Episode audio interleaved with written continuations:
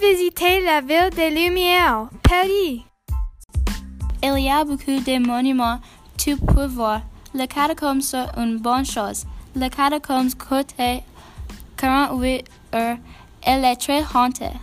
Oh, tu peux voir l'opéra et le Louvre. Le Louvre est un grand valeur d'art. Il coûte 17 et l'opéra, tu peux voir le livre Montreux. Il coûte 12 et 17. Tu peux visiter les bateaux mouches aussi. Sur le bateau mouches, tu peux voir beaucoup de monuments. Il coûte de 6 euros à 325 euros. Il y a la tour Eiffel aussi. La tour Eiffel a une belle vue. Elle coûte 21,30 euros.